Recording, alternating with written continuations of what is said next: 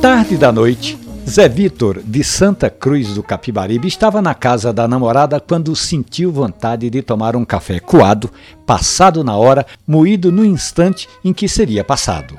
De repente, cai a luz na embiribeira e Zé fica sem o moedor elétrico. Certo de que não ficaria só na vontade, tenta achar um jeito de moer o café e vem a ideia.